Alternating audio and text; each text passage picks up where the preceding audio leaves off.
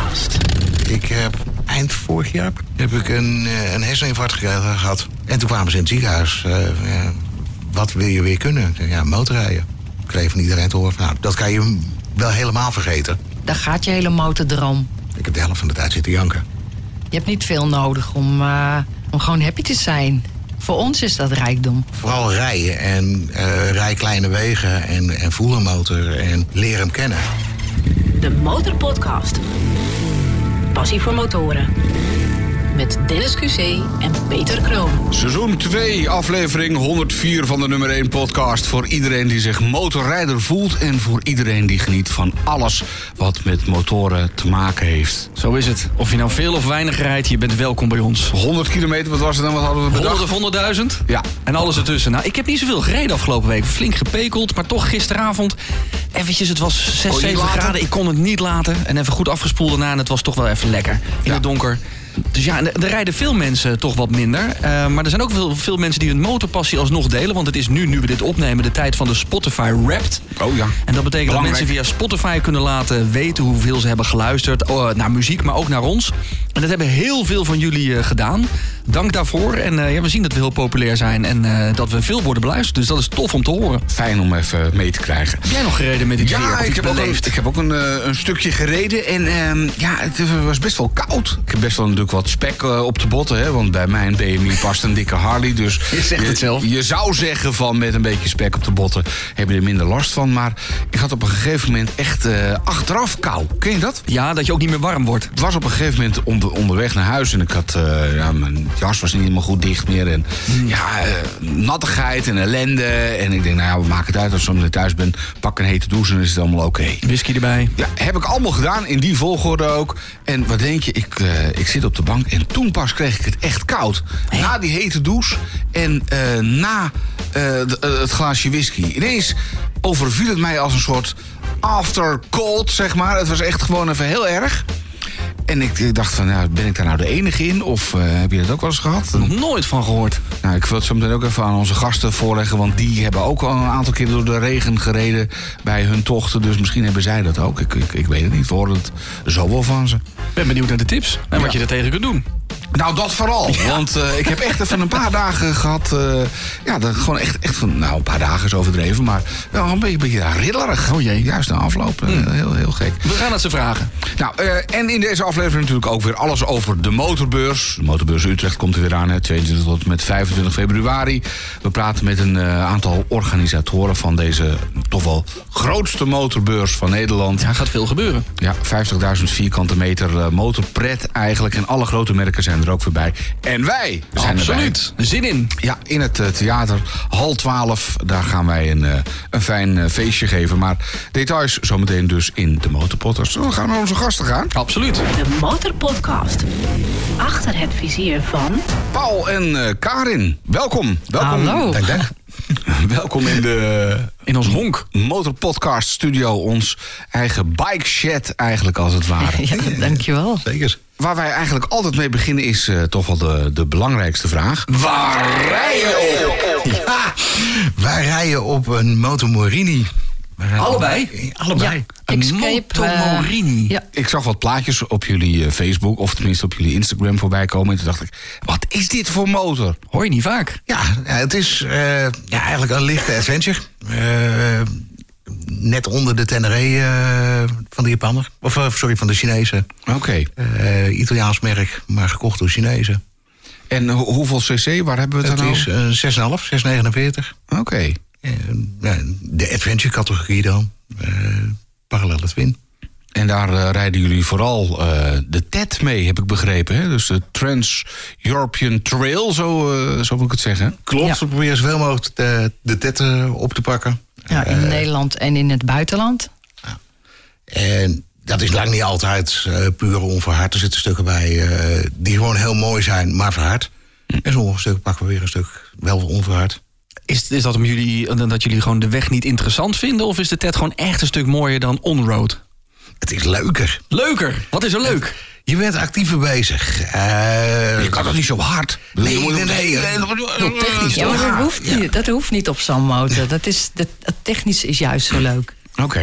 Ik, je- heb, eh, ik heb ook een andere motor. En dat is meer een, eh, een straatmotor, maar is anders. Wat is dat overeen? Dat is een eh, eh, Yamaha, een MT-07. Oké. Nou ja, ook sportief mee En als ik daarop zit, gebeurt er iets heel anders met mij. Dan denk ik echt, "Wow, snel, snel, snel. Maar op de Marini, nee, dan ga je niet snel. Dan ga je gewoon je techniek doen. Eh, je staat veel. eh, het is gewoon anders. Ja, een beetje, een beetje, een beetje, crossachtig. eh. Ja. jullie, jullie, jullie site en ook jullie Instagram heet Off You Go. Of We, Of We Go. Go, Of ja. We Go. Ja, dat klinkt een beetje nonchalant zo van eh Off We Go, mensen. Klaar ermee, weg. niet echt heel erg voorbereid. We gaan. Punt. Ja, ja, komt er ook wel op neer. Ja. Onze manier van reizen is, we, we pikken meestal een, een halfway point noemen we dat. Eh, als we kijken naar het reisje van vorig jaar. eh, het jaar daarvoor waren we in Polen geweest met de auto. En toen nog met onze respectievelijke exen. Daar hadden we lekkere varkenspoot gegeten. Nou, toen hebben we motoren gekocht. En ja, waar gaan we heen? Ja, we gaan varkenspootje eten. In Krakau. Oh ja, dat is Eh, een... eh, hoe we erheen gingen, eh, dat wisten we niet. We wisten geen route, we wisten geen overnachtingsplekken, helemaal niets eigenlijk. We zijn opgestart en we zijn gaan rijden. Ja, gewoon gaan. En Totaal dan, eh, onvoorbereid. Totaal onvoorbereid.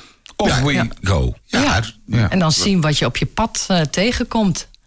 Nou ja, is het slecht weer, ga je linksaf. Is het eh, een saaie route, ga je rechtsaf. Gewoon helemaal vrij. Ik denk dat veel motorrijders jaloers zijn op zo'n instelling. Gewoon, eh, ik, ik heb mijn zin in een varkenspoot in Krakau, ik stap op. Ja. Ja. En wij hebben het heel vaak hebben het er onderweg over. Van, waarom niet? ja. Ja, Waarom zou je... en Nou, ja, wij, wij zijn, wij eh, zijn tentrijders. Omdat je gewoon moet werken of zo. Bijvoorbeeld. Ja, maar Wij, wij ook. Eh, maar als je gaat, ja, waarom zou je dan eh, zes hotels plannen en kijken waar je heen gaat? En maandag liggen we in dat hotel, dinsdag liggen we in dat hotel. We hebben wel een goed bed en een douche. Tenminste, daar Ik hou heb- ik, daar hou ik van. Ik heb een prima luchtbed en een, een hele goede slaapzak. Ja. Ik lig als een koning eh, te rijken. En zeker richting het oosten hoef je niet druk te maken over eten. Want Dat je is eet ook, eh, overal voor een appel en een ei eh, de meest gekke, maar heerlijke dingen. Ja. Nou, nou zei je net, eh, daar waren we even naartoe met respectievelijk onze, onze exen. Hoe, hoe zit dat? Eh, daarna was, het, was de relatie ook wel klaar na, die, eh, na dat varkenspootje? Ja, iets ervoor. Eh, wij kennen elkaar kennen we al best lang. Eh, ik geef gitaarles eh, al twintig jaar. De laatste acht jaar kwam Karin bij mij als, als gitaarleerling. En ja, in de oefenruimte van mijn band werd het eigenlijk steeds gezelliger. En we bleven daar hangen met vrienden en kwamen steeds meer met elkaar in gesprek.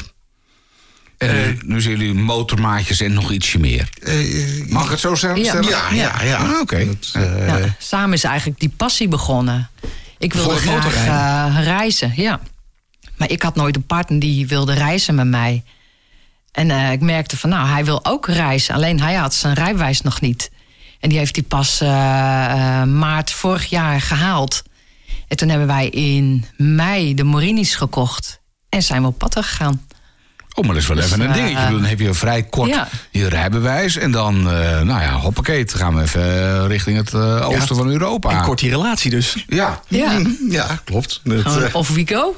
hè, In alles, ja. niet plannen en zorgen, ja, zorg dat je keukentje compleet is en je, je tentje en je slaapzakken. En, Ja, maar ja, dat is het ook. De motor heeft gewoon een slaapkamer, keuken, eh, kledingkast, alles zit aan boord. Dus meer heb je niet nodig. En op weg naar Krakau nooit gedacht, waar ben ik aan begonnen? Nee, Nee? nee. nee, Het zat meteen goed. Het is misschien net zoals met een eh, IKEA-kast. Als je dat als stel op gaat zetten en je overleeft dat, dan ben je gemaakt voor elkaar. Als je op reis gaat naar Krakau, vrij onvoorbereid, en je overleeft dat, ben je ook gemaakt voor elkaar misschien. denk Ja, wel. dat denk het, ik gaat, ook. het gaat zo makkelijk. Dat, het, Ja. eh, we zijn letterlijk opgestart en de eerste dag kwamen we in, in eh, Helmstedt in Duitsland eh, kwamen we aan. En voor onze eerste dag is altijd een beetje transitiedag, zo snel mogelijk door Duitsland heen. En eh, het saaie stukje even overslaan. Nou, toen kwamen we in Helmstedt, eh, Oost-Duitsland, kwamen we aan. En ja, het tentje stond en de keuken stond op een, eh, op een boomstam. Maar wacht even, een keukentje op een boomstam, dat, eh, dat is gewoon zo'n eenpittertje neem ik aan. Dat ja, gaat niet... van, van die AliExpress pannetjes en een, zo'n spuitbus met gas erin op een eenplittertje. En dan, dan zijn de knakworsten zo warm. eh, dat is het Precies, ja. Ja, ja, en een pastaatje is zo gemaakt. En- idee. Oké. Maar op dat moment dat je daar aankomt en het spul staat...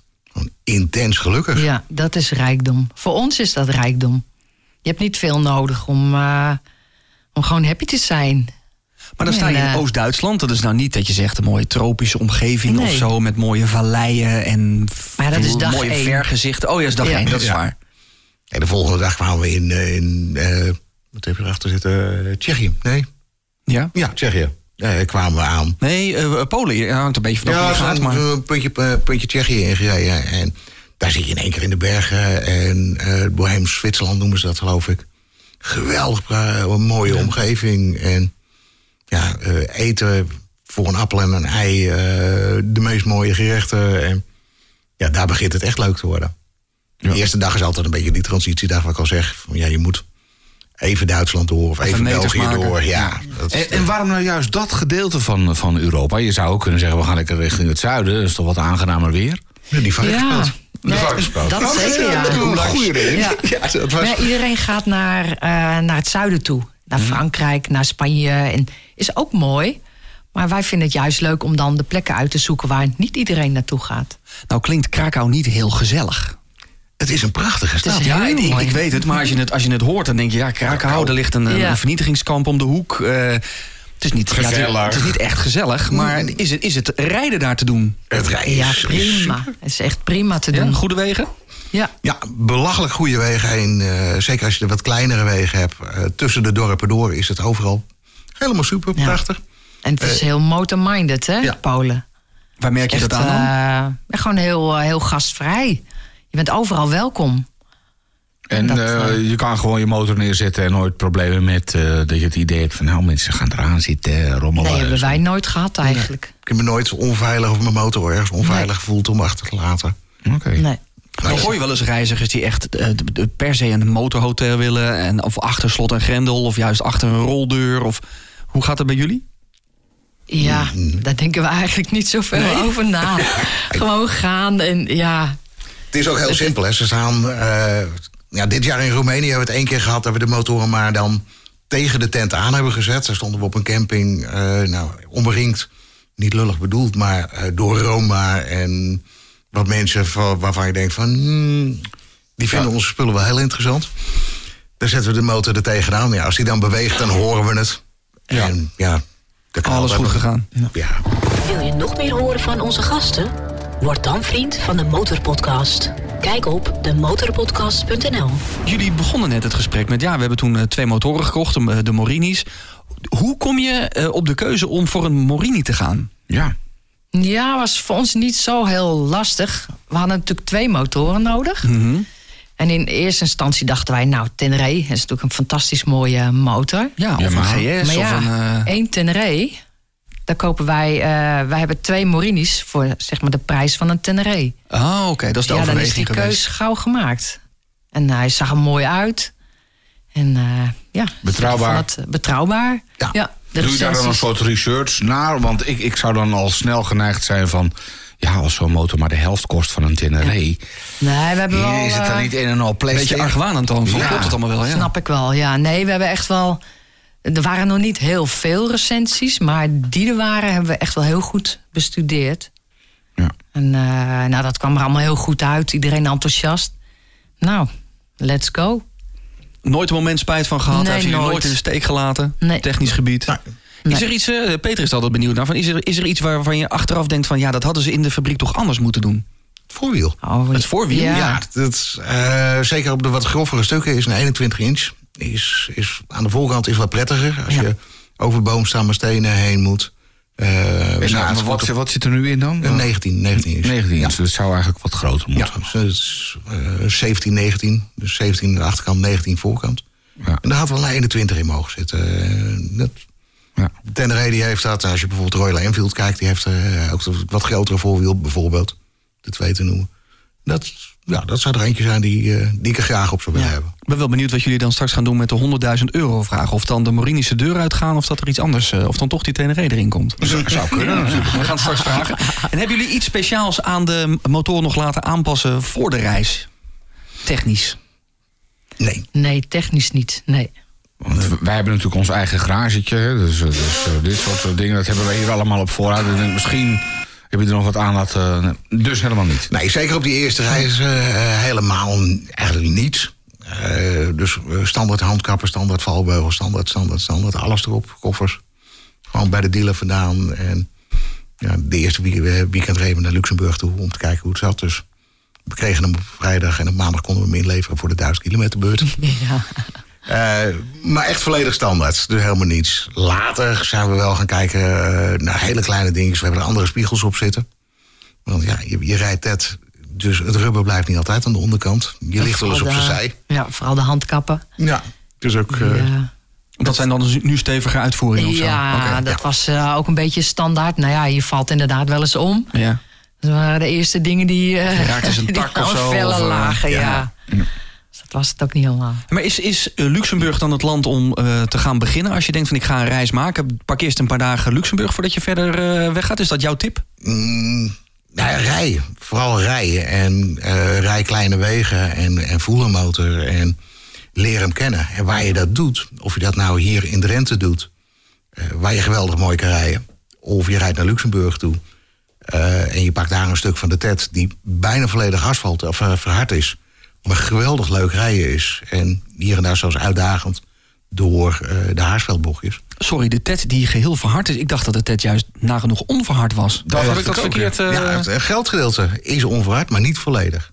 Maar Luxemburg dus... Luxemburg eh, is off-road rijden of onverhard rijden bijna nergens toegestaan. Mhm. Dus ze hebben daar wel een route doorheen bedacht, maar die is grotendeels verhard. Dat zeggen ze ook van België trouwens, maar België is is... sowieso eh, waardeloze weg. Ja, die lijken Ja, overal onverhard. Dus Ja, maar daar zitten stukken tussen met van die, eh, die kinderkopjes waar je denkt... nou, was dit maar onverhard, want dat was makkelijker rijden. Ja. Hey, hoe beviel uiteindelijk die reis dan naar dat uh, varkenspootje in Krakau? Hoe, hoe lang duurde die en hoe lang waren jullie echt eh, met plezier onderweg? Nou, de- die reis hebben we twee weken gedaan. Wat hebben we toen? Eh 2000 kilometer? Nee, dat was 4.500 kilometer. 4.500, dat was hem, ja. Dat is een- ja. Dat smaakt naar meer. Dus toen waren de plannen snel geboren om eh, het jaar daarna langer op reis te gaan. Ja, want we hebben jullie uitgenodigd eh, voor eh, de prachtige opzomming. Ik heb hem hier ergens staan. Nou, Ik ga ze niet alle 17 noemen, maar 17 landen door de Balkan. 5832 kilometer in één maand. Ja, Ja, toen dacht ik meteen, de Balkan, wat, wat vind jij ervan, Peter? Is dat jouw droombestemming? Nou, eigenlijk niet echt. Nou, dan mis je wat. Montenegro, Noord-Macedonië, Roemenië, Tsjechië, Her- Bosnië-Herzegovina. Ik denk, ja, Het Ja. is zo ongelooflijk verrassend. maak ons eens enthousiast. Als je, eh, nou, wij zijn, je noemt nu Montenegro ertussen, eh, het land van de, van de duizend tunneltjes noemen wij het. Het is een, een canyon, je komt binnen in een canyon, eh, aan de ene kant recht omhoog, aan de andere kant recht naar beneden, met water eh, wat er tussendoor stroomt. Wat lijkt alsof het uit een zwembad komt. Eh, zo blauw, zo helder.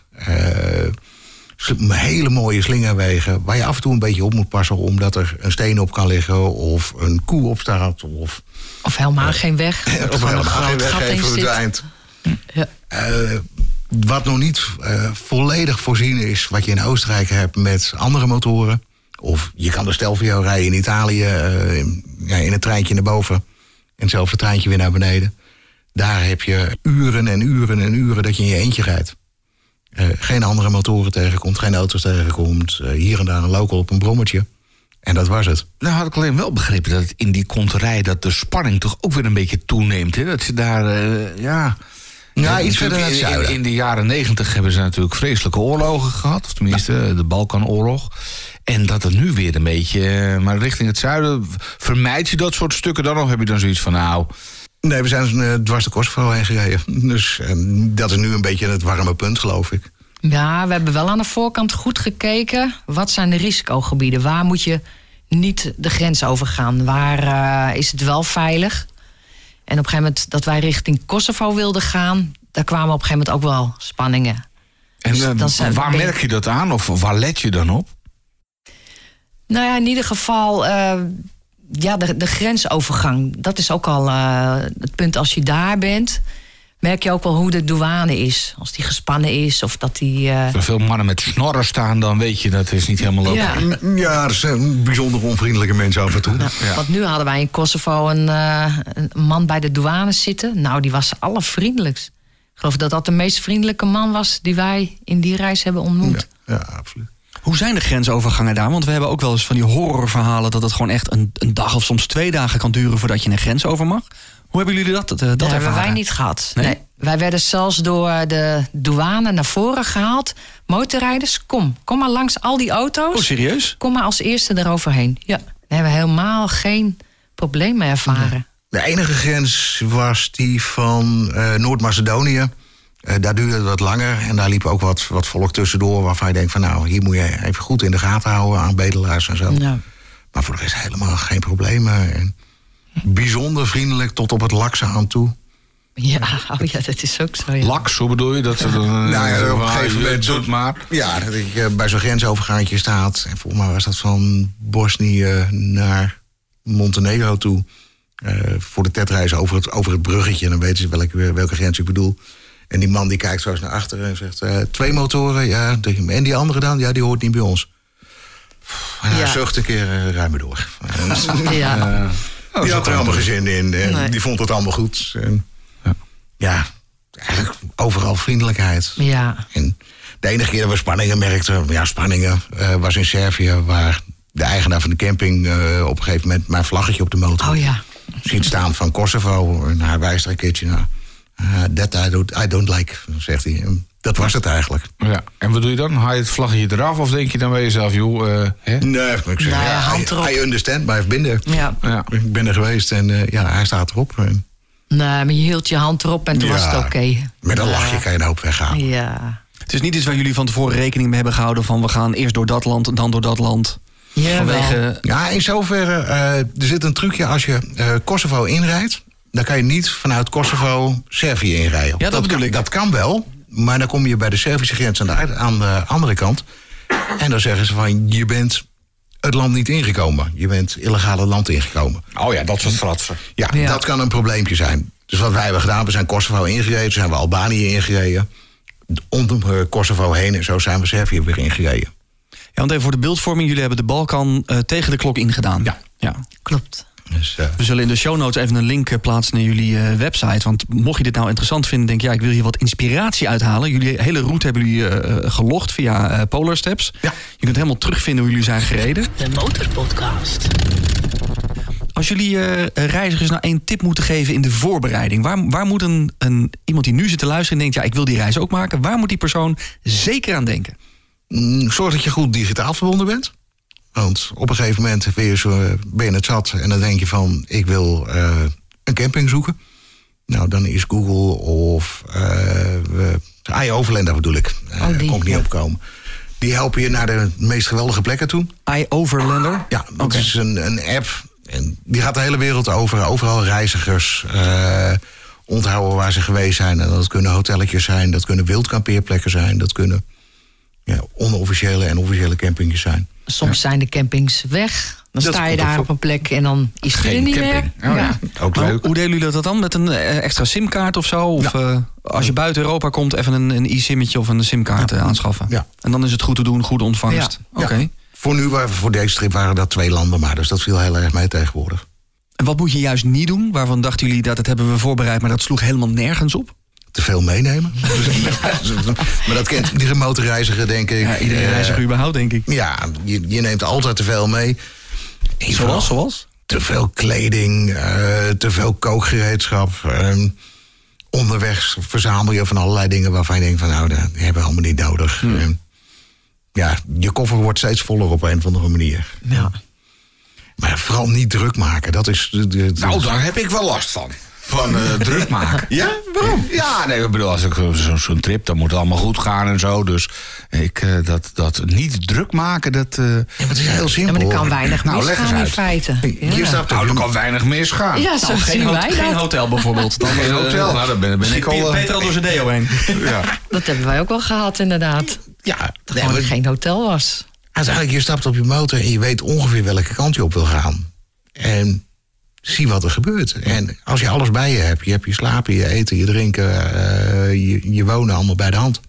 Ja, dan is jullie druk om een tent op te zetten, hè? Ja, Ja. Ja, moet je dan wel tegen kunnen, Peter. Gewoon even als nood een tent opzetten. Oh, een tentje mee. Voor één nachtje. Maar heb, nou ja, allerergste geval eh, moet het dan maar een Met een keer. playroll onder je arm en dan zo naar het uh, Nee, jouw ding. Nee, joh, gewoon in het bos schijten. Oh ja, dat kan ook. Oh, dat kan ook. nou, waarom niet? Dat komt ook voor, dat is eh, knap vervelend af en toe. Maar Ja. Maar ehm, eh, hebben jullie er niet af en toe zoiets van, nou, even een lekker chic hotel. Gewoon even lekker bijkomen. Nee? nee, nee. Oh. Ik vind een hotel vind ik echt een straf. Ja? Nou, Ja, we, hebben één keer wel gedaan. Toen we het heel koud hadden, nat geregend. En alles eh, in, de, in de koffer ook nat was. We waren moe. En toen hebben we wel even een, eh, een hotel gepakt. Want, maar ja, één nachtje en dan is het ook wel klaar hoor. Dat is dan, echt noodzaak. Echt als nood. Ja. ja. echt nood. Want wat ik zei in de inleiding, hè, de zogenaamde achterafkou. Hè, dat je echt gewoon helemaal tot op het bot. eh, Ja. en dan kan je wel onder een hete douche gaan staan en een whiskietje nemen en weet ik veel, bij de open haard gaan zitten. Maar dan toch dat je gewoon denkt van, alsof het vanuit de kern van je botten nog Ja. koud is. Ja, herkenbaar. Oh, dat toch wel. Dus Ja, ik ben niet de enige die, daar, eh, die daar last van Ja. heeft gehad Ja, die afgelopen keer week. dus inderdaad dat we een hotel zochten. Ja. Dan waren we zo nat. Het was ook in Polen. Zo nat geregend. En ja, dan word je niet meer warm. En, en blijft het dan wel gezellig met z'n tweeën? Ja, Want ik hoor. zou dan toch wel zoiets hebben van, eh, Nou, eh, gewoon bij elkaar in de slaapzak. Dat is het voordeel als je met z'n tweeën Ja. reist. Je kan elkaar eh, toch aardig warm houden. Ja hoor. En biertje erbij en dan gaat alles goed. Ja. Dat, het, is, het is zo simpel. Het We is, gaan straks nog vragen naar eh, wat jullie gaan doen met 100.000 euro voor je motorpassie. Zeker geen eh, hotel boeken. Nee. Eh, ik ben nog benieuwd naar eh, misschien wel dingen die mis zijn gegaan eh, tijdens de vakantie. Want je, je had het net over, hè, het rubber blijft niet altijd aan de onderkant zitten. Dus daar zijn we ook benieuwd naar. Maar laten we eerst eventjes naar de mannen van de motorbeurs gaan. Want 22 tot en met 25 februari is het weer groot feest in Jaarbeurs Utrecht. De Motorpodcast. De motorbeurs, Motorbeurs Utrecht, komt er weer aan. 50.000 vierkante meter motorplezier. En ja, daar raken we natuurlijk maar niet over uitgesproken hier in de Motorpodcast. Ik ga er nu over praten met eh, Camille Hemminga. Hij is programmamanager bij Motorbeurs Utrecht. Camille, welkom in de Motorpodcast. Dankjewel, Peter. Vertel, wat kunnen we allemaal verwachten? Want ja, dit jaar zijn dan weliswaar alle merken er weer. Alle grote merken zijn weer aanwezig bij eh, Motorbeurs Utrecht. Maar er gaat nog veel meer gebeuren, hè? Ja, naast ontzettend veel exposanten zetten wij dit jaar ook weer vol in op alle activiteiten die gaan plaatsvinden op en rond de motorbeurs. Want niet alleen binnen, maar ook buiten zal het een groot spektakel worden, dit, eh, deze editie. Nou, daar ben ik eigenlijk elke dag mee bezig. Ja, en we hebben toch wel heel veel leuke activiteiten die weer terugkomen, maar ook een aantal die men nog nooit heeft gezien. Dus ehm, het wordt spannend. Tipje van de sluier. Het tipje van de sluier wat ik toch heel vet vind... is eh, dat we de steile wand weer terugkrijgen. Dat is al eerder besproken. Maar naast de steile wand komt een Fire Arena te staan. En dat wordt een café waar men live muziek kan luisteren. Maar daarnaast komt er ook een eh, trial show in het café. Dus eh, terwijl je zit te genieten van je drankje... rijdt er een stuntmotor voor je langs... Eh, eh, zijn er eh, vuuracts en speelt er ook nog eens live muziek. En dus dat hebben we onder andere in hal 12. En vanaf hal 12 kan je naar buiten lopen. En daar hebben we ook iets nieuws. Dat is de motorbaldemonstratie. Voetballen op een motor uit Budel. En die komen één keer per dag bij ons een demo geven... hoe dat er allemaal aan toe gaat. Heel even, hè? in een café met live eh trial motoren om je heen. Is dat niet gevaarlijk, eh Camille? Nou, we hebben het natuurlijk allemaal goed uitgedacht. En eh, eh, het voldoet aan alle veiligheidseisen. En eh, één ding is eh, zeker. Wij werken met eh, professionals en die doen dit al jarenlang. Eh, kijk, het moet natuurlijk wel spannend blijven om te zien. Eh, maar onderaan de streep is het natuurlijk niet zo dat er eh, zomaar per ongeluk een motor op je kan rijden. Ehm, waar dat eh, misschien gevaarlijker is, het gevaarlijkste onderdeel is misschien als je zelf op de motor klimt. En dat kan natuurlijk ook op, bij je eerste rijles, bij de BOVAG, bij de Try Your Bike of op het testparcours.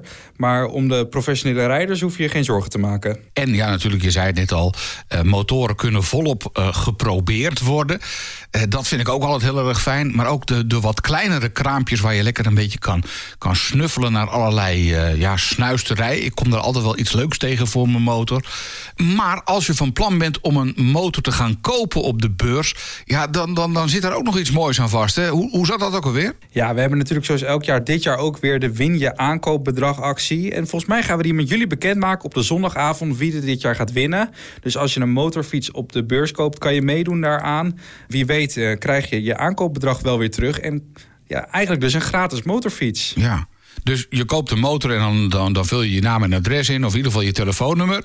En als, als we eruit eh, pikken, als het ware, dan hoor je op eh, zondagavond in de motorpodcast. Tenminste, we gaan dan ook even bellen met, eh, met de winnaar. En die krijgt dan gewoon zijn motor. Of tenminste, ja, aankoopbedrag terug, dus eigenlijk de motor. We hebben ook nog even een prijsvraag, hè? want een paar gratis tickets eh, kan je ook nog even weggeven. Ja, absoluut. En eh, de prijsvraag luidt deze week als volgt. En dat heeft alles te maken met de activiteiten die wij organiseren.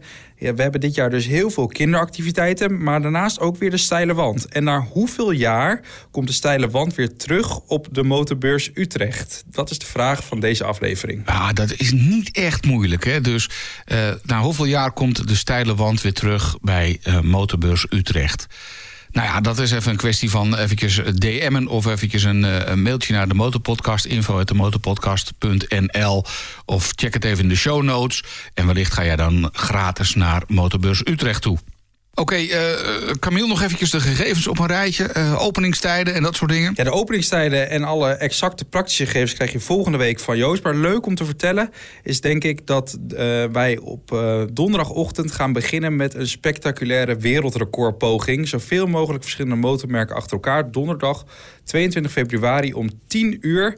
Dus om 5 voor 10 zullen de motoren oplijnen en een rondje over de beurs gaan maken. Gewoon door de beurs heen rijden? Ja, over de beursvloer heen. En uh, daarmee gaan we dus wellicht, we zijn er nog niet, maar het wereldrecord breken van de meeste verschillende motormerken achter elkaar. Dus van een BMW tot een Honda, uh, van een Can-Am tot een Segway. We hebben al heel veel unieke merken ook, um, maar uh, 33 achter elkaar. Dat is nog nooit gebeurd in de wereld. En misschien gaan wij wel de eerste zijn op de ochtend van donderdag 22 februari. Kijk, dat is ook leuk om, om bij te zijn in ieder geval. Uh, Camille, we zijn weer helemaal op de hoogte. Het gaat een leuke beurs worden. Dat, uh, dat, dat kan gewoon bijna niet anders. Zeker weten, ja. En een tip van mij is uh, om zoveel mogelijk activiteiten even te zien. we hebben alvast het blokkenschema en de tijdsplanning gepubliceerd. Dus kijk daar van tevoren even in, zodat je precies weet waar je moet zijn. En kaarten vooraf kopen, dat kan via motorbeursutrecht.nl slash tickets. En deze gegevens vind je uiteraard ook in de show notes van deze podcast. Camille, dankjewel voor nu. En ik zie je zeker op de beurs. Zeker. Succes met de podcast. De Motorpodcast. Sta je voor rood en wordt je motor niet gezien? Zie je gevaarlijke wegsituaties voor motorrijders? Baal je ook zo van al die wegen waar je als motorrijder niet meer welkom bent?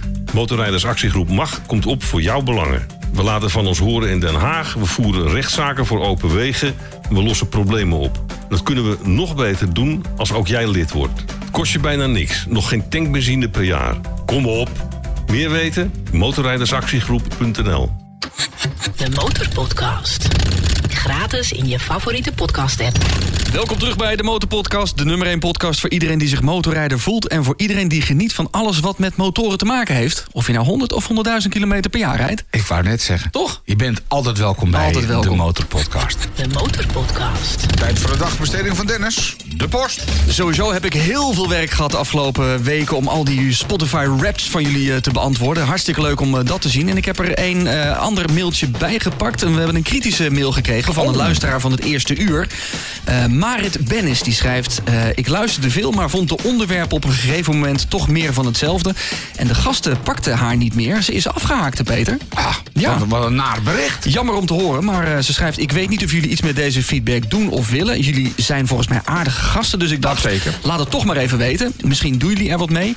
Nou, doen we zeker wat mee, want zit je nu te luisteren... dan zou het enorm helpen als je voor ons een korte enquête zou willen invullen. We weten eigenlijk al veel van onze luisteraars... hoe lang jullie luisteren, hoe vaak, noem maar op. Maar inhoudelijk uh, weten we niet zoveel. Als je nou naar demotorpodcast.nl slash enquête gaat... dan staan daar een paar korte vragen... en het zou ons enorm helpen om deze podcast nog beter te maken. Als je die vragen in wilt vullen, dan worden wij heel erg blij van.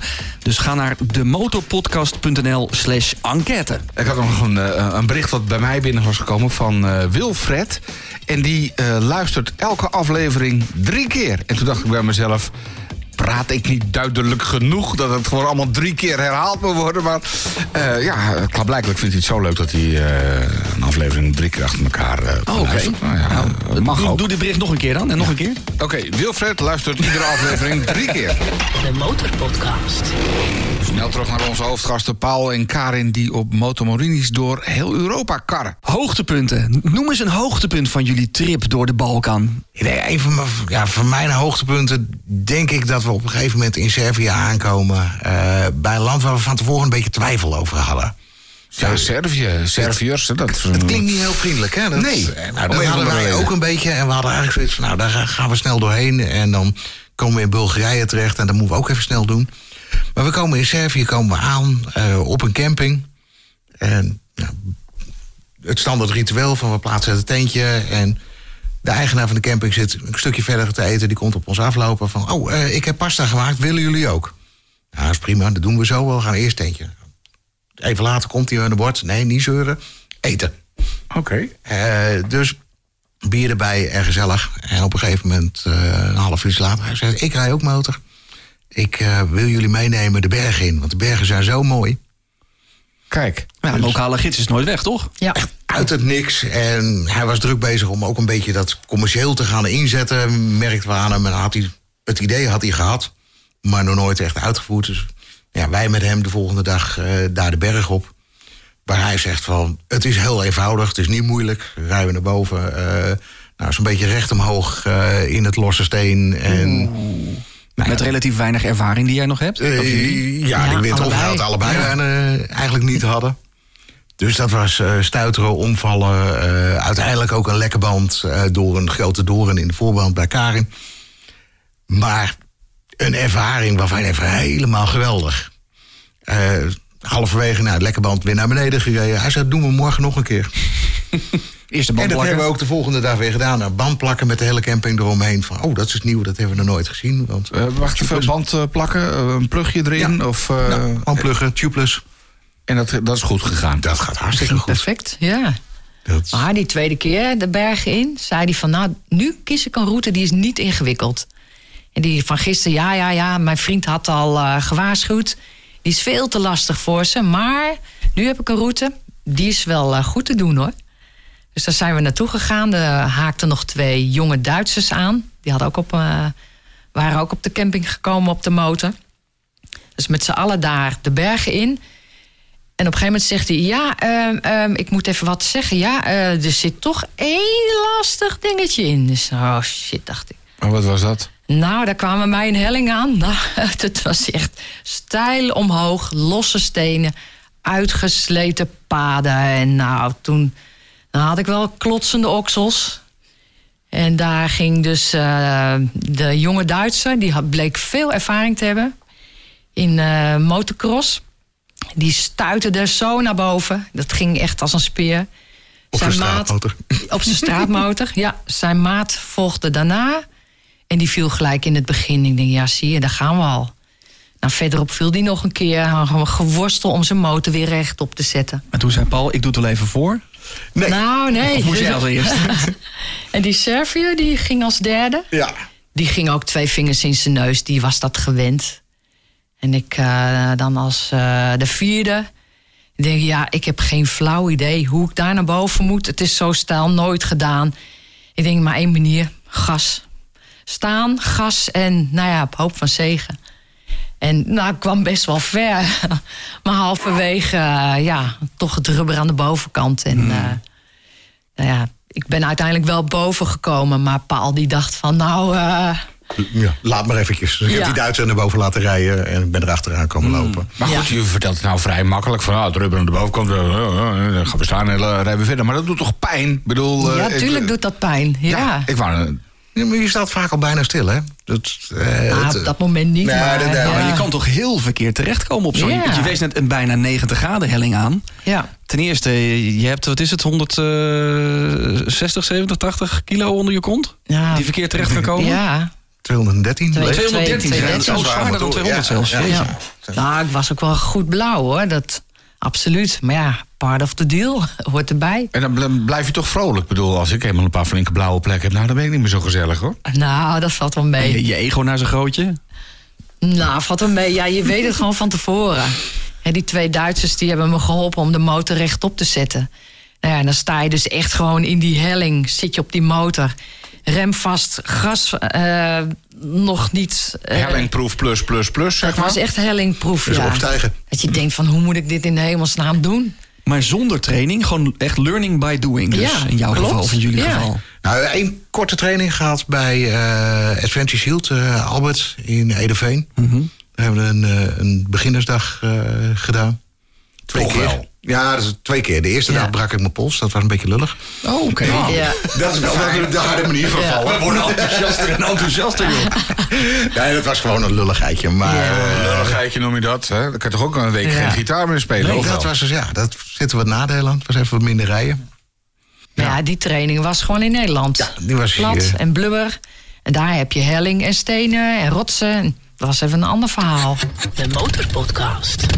Gratis in je favoriete podcast-app. Als jullie één land moeten opnoemen uit die hele trip... waarvan jullie zeggen dat is eigenlijk de mooiste geweest uit de hele Balkanreis. Welke steekt er met kop en schouders bovenuit? In Roemenië? Ja, ik denk...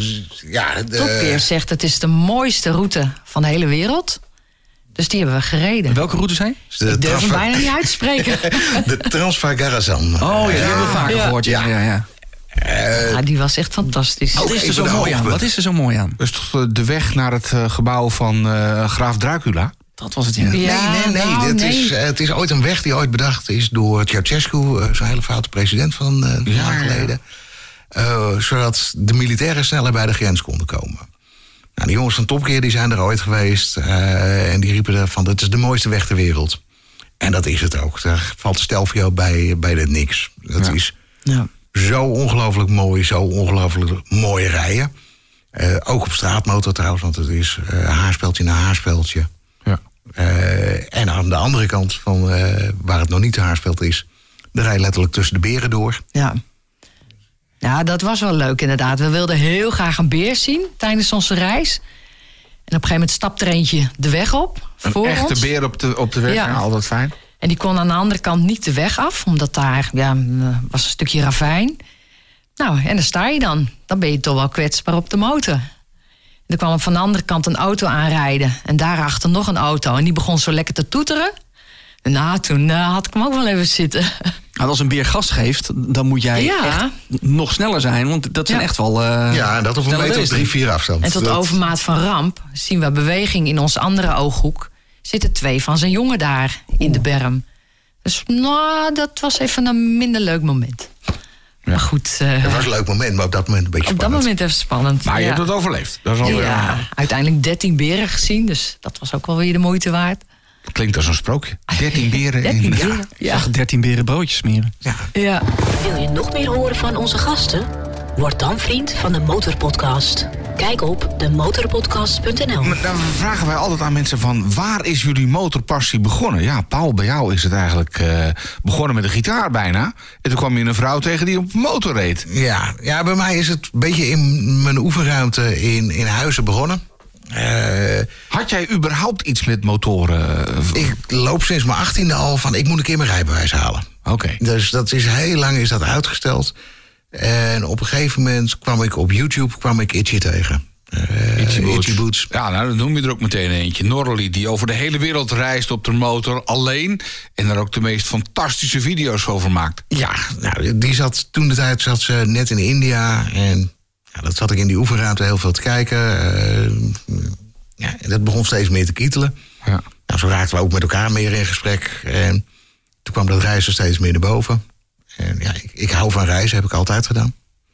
Dus ja, toen kwam 1 en 1 is 2. Van, Ja. ja, dat moet ik op de motor doen. En toen een motorrijbewijs gehaald. En eh, dit is ook je eerste motor eigenlijk. Eh, ik heb nog een hele oude Yamaha, een eh, ZFR eh, uit 89. Een, En wat is dat? Gewoon een buikschuiver? dat is echt een buikschuiver. Ja. en zo'n, straatmotor. ja, Ja. dat is een stuk minder leuk rijden. Dus, eh, Ben je dan van het eh, credo never sell just add... of gaat hij ooit de deur uit via Marktplaats of zo? Mm, ja, ik heb er heel veel aan verbouwd. Want voordat ik mijn rijbewijs had, heb ik, heb ik die motor al gekocht. En ik heb dat toen eh, helemaal naar mijn eigen smaak. En het is een beetje mijn bandmotor geworden eh, in de tussentijd. Dus ik denk dat hij niet heel snel weggaat. Maar, Museumstuk wordt het straks. Ja, dat denk ik ook wel, ja. en een bandmotor. Wat, wat, wat moet ik me daar weer bij voorstellen? eh, is dat het logo van mijn bandje erop staat. Ah, dus niet dat er eh, speakers in zitten Nee, of zo. dat, dat nog net niet. Maar De kleuren van je de band. kleuren van mijn bandje. En dus, ja. ja. En wa- waar is bij jou de motorpassie begonnen, Karin? Ja, ik heb al heel lang mijn rijbewijs. Ik, eh, in mijn twintige jaren heb ik eh, mijn rijbewijs al gehaald. En ik wilde altijd wel reizen. Maar door ja, het gesprek met Paul steeds... Ja, toen kwam het eigenlijk steeds meer naar boven. Van nou, hè, we kunnen best wel samen die reizen gaan maken. Nou ja, en dan eh, was het eigenlijk heel snel rond. Ja. Dus we inderdaad eh, het eerste weekendje in Luxemburg, wat Paul al zei. Nou, na twee dagen of zo, duizend kilometer erop, hup, terug naar de garage. Ja. Voor de duizend kilometer beurt. Nou ja, zo ga je steeds verder. Over garage gesproken, eh, zijn jullie zelf handig? Is, is dat noodzakelijk voor zo'n reis? Ja, je moet wel een beetje handig zijn. Ja, zo, eh, nou ja, wat wij dan ook hadden met die lekke band. Je moet wel weten op dat moment hoe je dat op moet lossen. Ja. En, eh, Ketting Ja. smeren, Ketting zeker, smeren. vinden. ja. We stonden in Zweden op een gegeven moment en we hadden een korte stop eh, gedaan. En ja, we willen wegrijden, niet. Eh, geen, geen start. Bleek er een zeker eentje overleden te te zijn. Ja. Ja, dan moet je wel weten waar je moet zoeken. Ja. Nou, heb je dat dan ook bij moment- je? Of ga je naar de lokale Zweedse...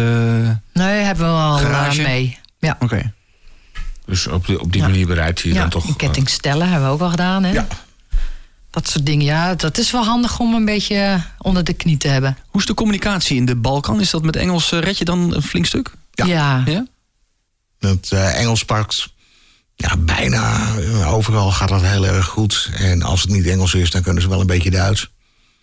En als het echt heel slecht is, dan... Ja, handen en voeten. Handen en nou, dan kom je in ellende. Ja, of dingen aanwijzen op je motor die stuk Ja. zijn. dan, eh, Ja, dat, Hey, en communicatie onderling, eh Sena-setje of wat anders. eh, zo gaat het ook allemaal. Ja. eh, Oké. het setje staat eigenlijk de hele dag open. Dus eh, ik loop af en toe wat te grappen. Als wij motorrijden, dan praten we meer als dat we thuis zijn.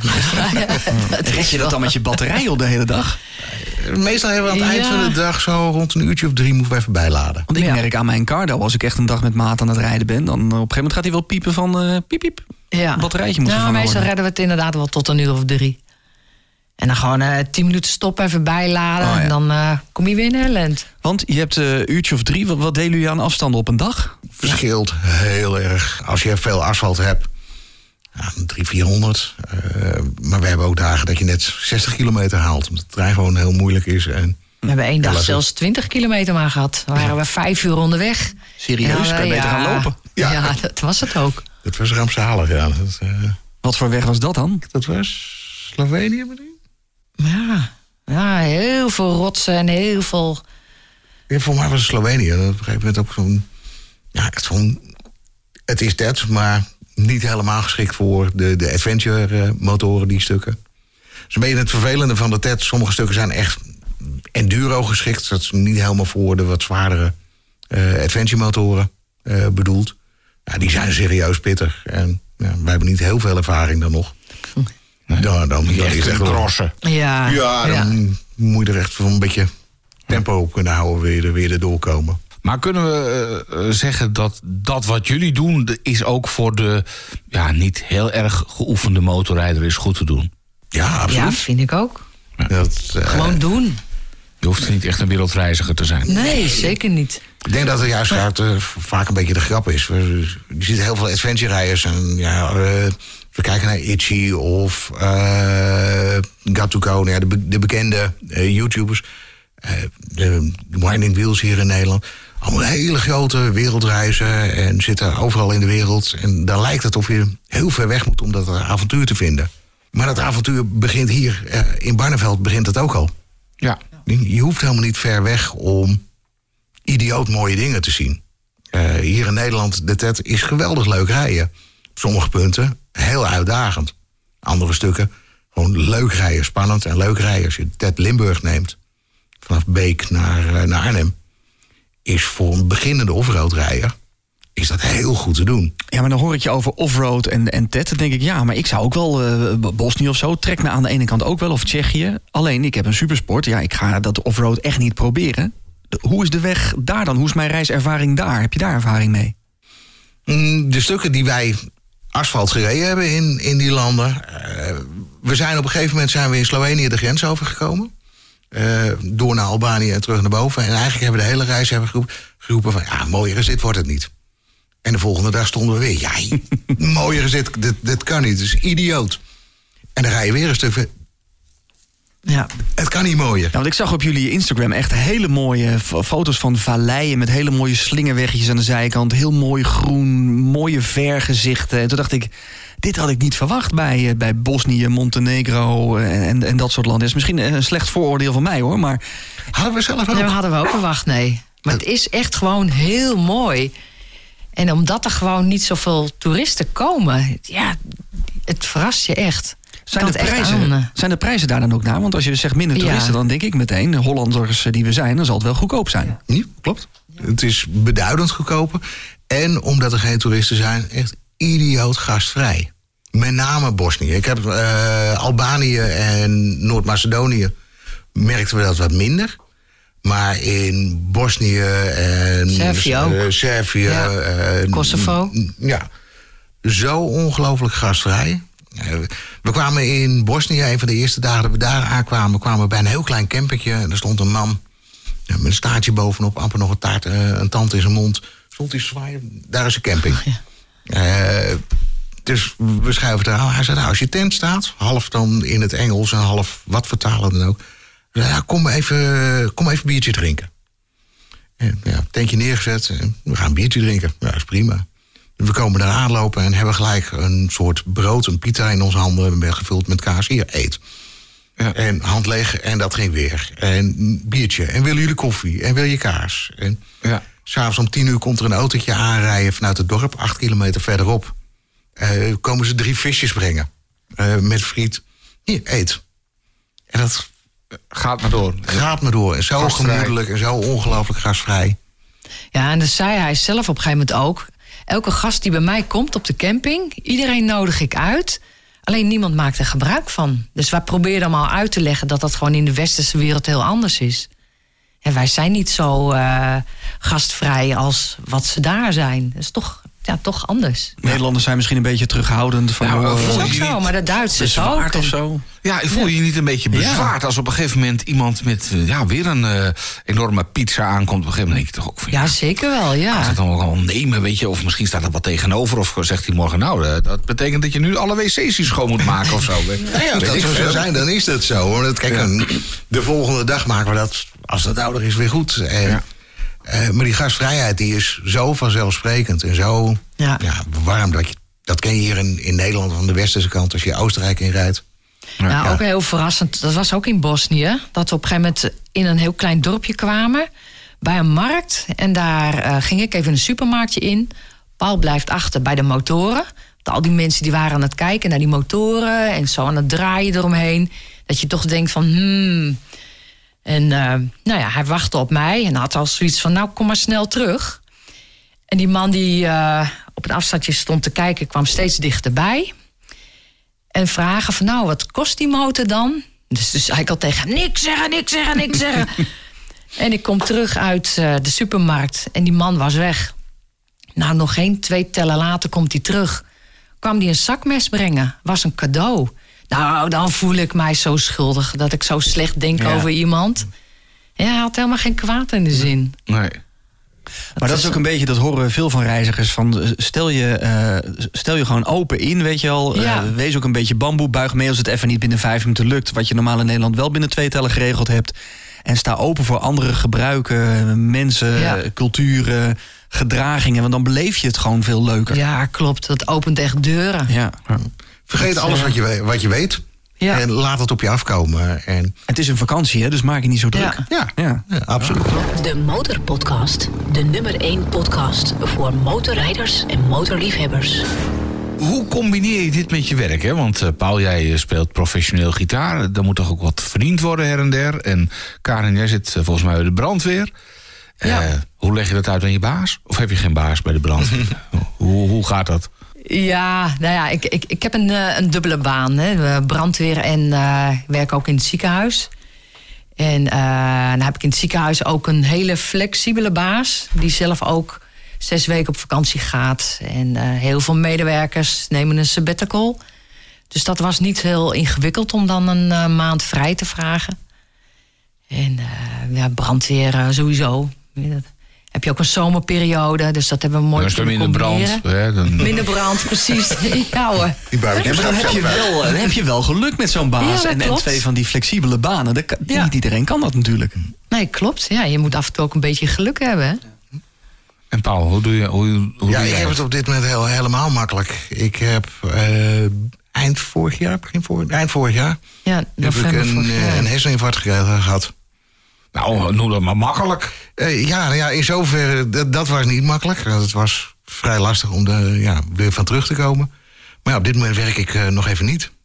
Dus je bent gewoon permanent vrij en kan lekker storten op de motor. Nog wel, ik zou uiteindelijk wel weer aan het werk moeten. Maar eh, ik- ja, ik kan me nu nog even richten op, eh, op de motor.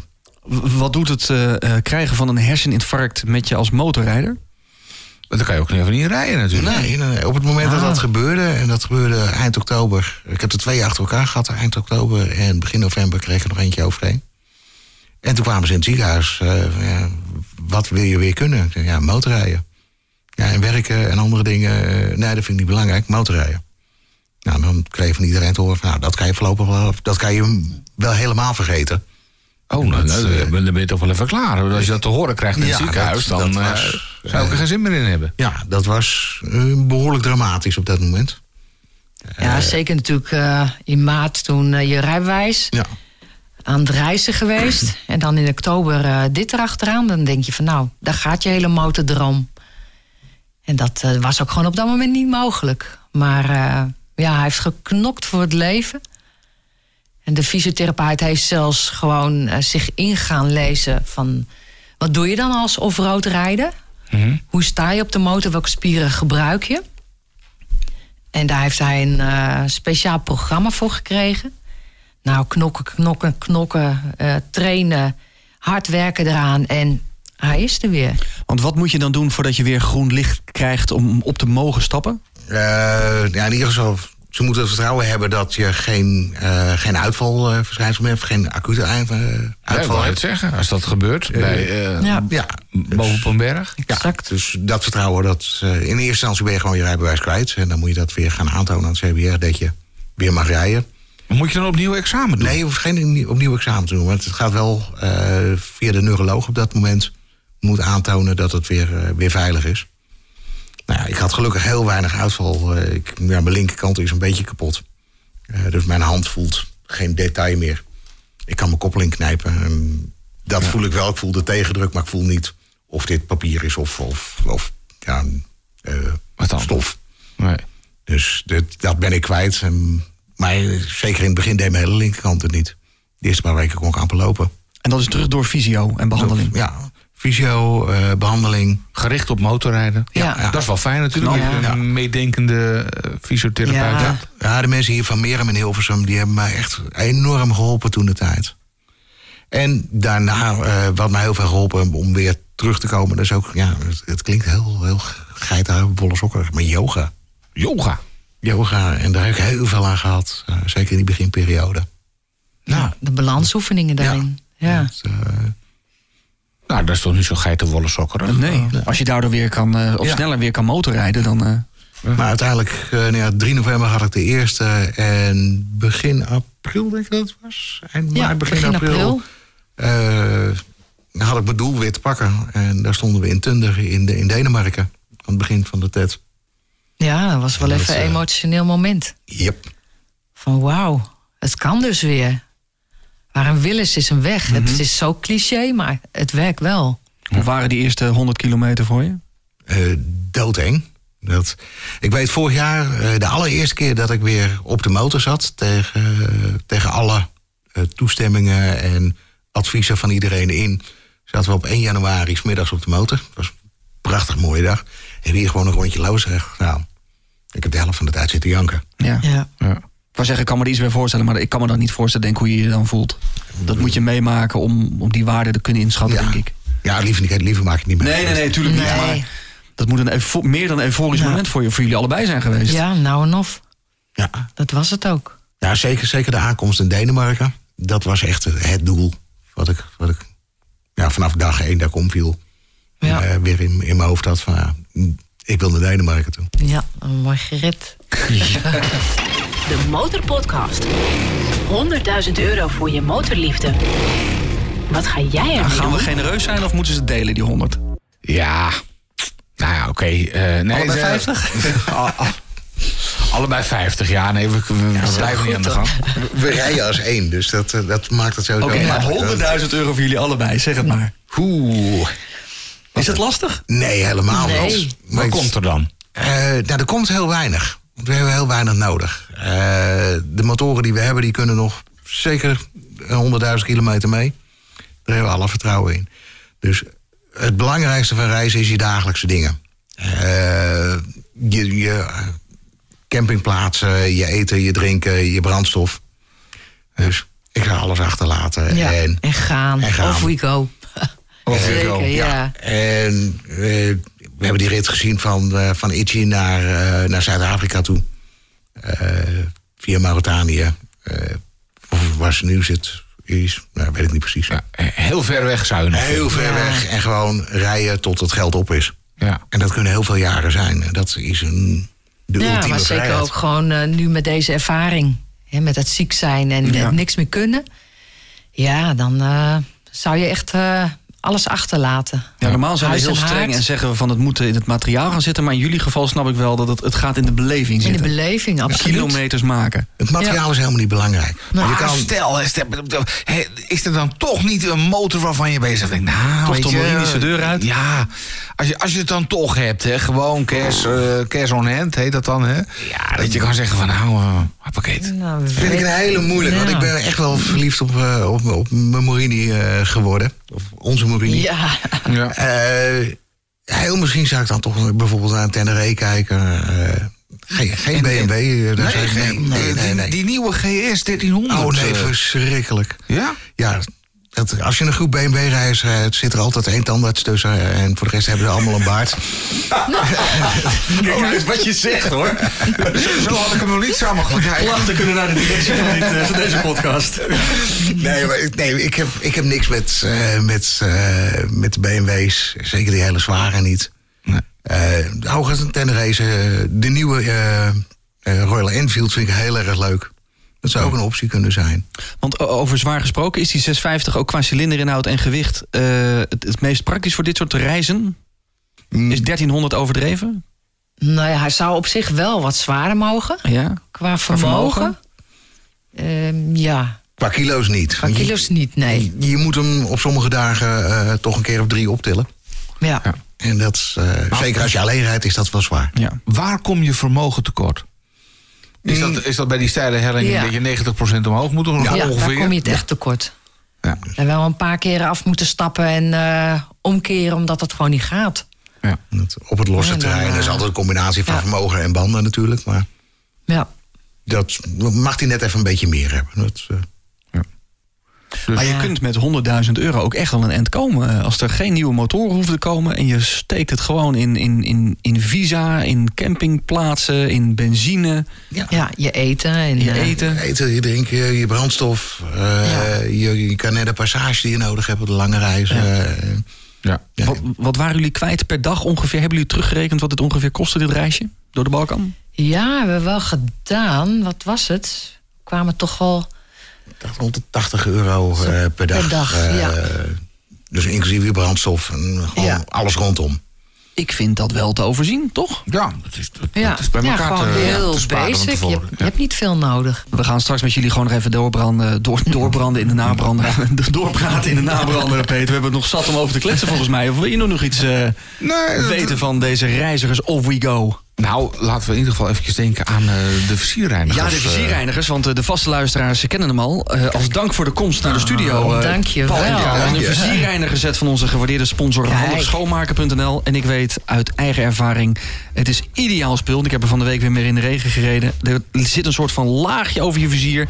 Alle druppels vliegen er vanaf. Dus eh, Nou. ga ervan Oh, genieten. dat is geniaal. Dank. Vaste luisteraars die weten ook dat je moet blijven luisteren. Want voor vrienden van de show hebben we zometeen een nabrander. Ben je nou nog geen vriend, dan mis je die nabrander dus. Maar je kunt vriend worden op demotorpodcast.nl. En vind je deze podcast leuk, dan weet je ook dat je hem kunt delen met andere motorrijders. En luister via Spotify, druk dan op volgen. Want dan krijg je automatisch een seintje bij de volgende aflevering. En daarin praten we met de mannen van Bike Life Brabant. Nou gaan we gassen. Kijk van tevoren Flitsmeister. Staan ze nergens. We duiken de polders in. Ik kijk in mijn spiegel en ik zie die jongens achter me op het achterwiel eh, de, snelweg opkomen. Ja, dat, dan, eh, daar word ik gewoon blij van. Een enthousiaste groep sportieve rijders uit Brabant. Dat en nog veel meer in de volgende aflevering van... De Motorpodcast. Gratis in je favoriete podcast app.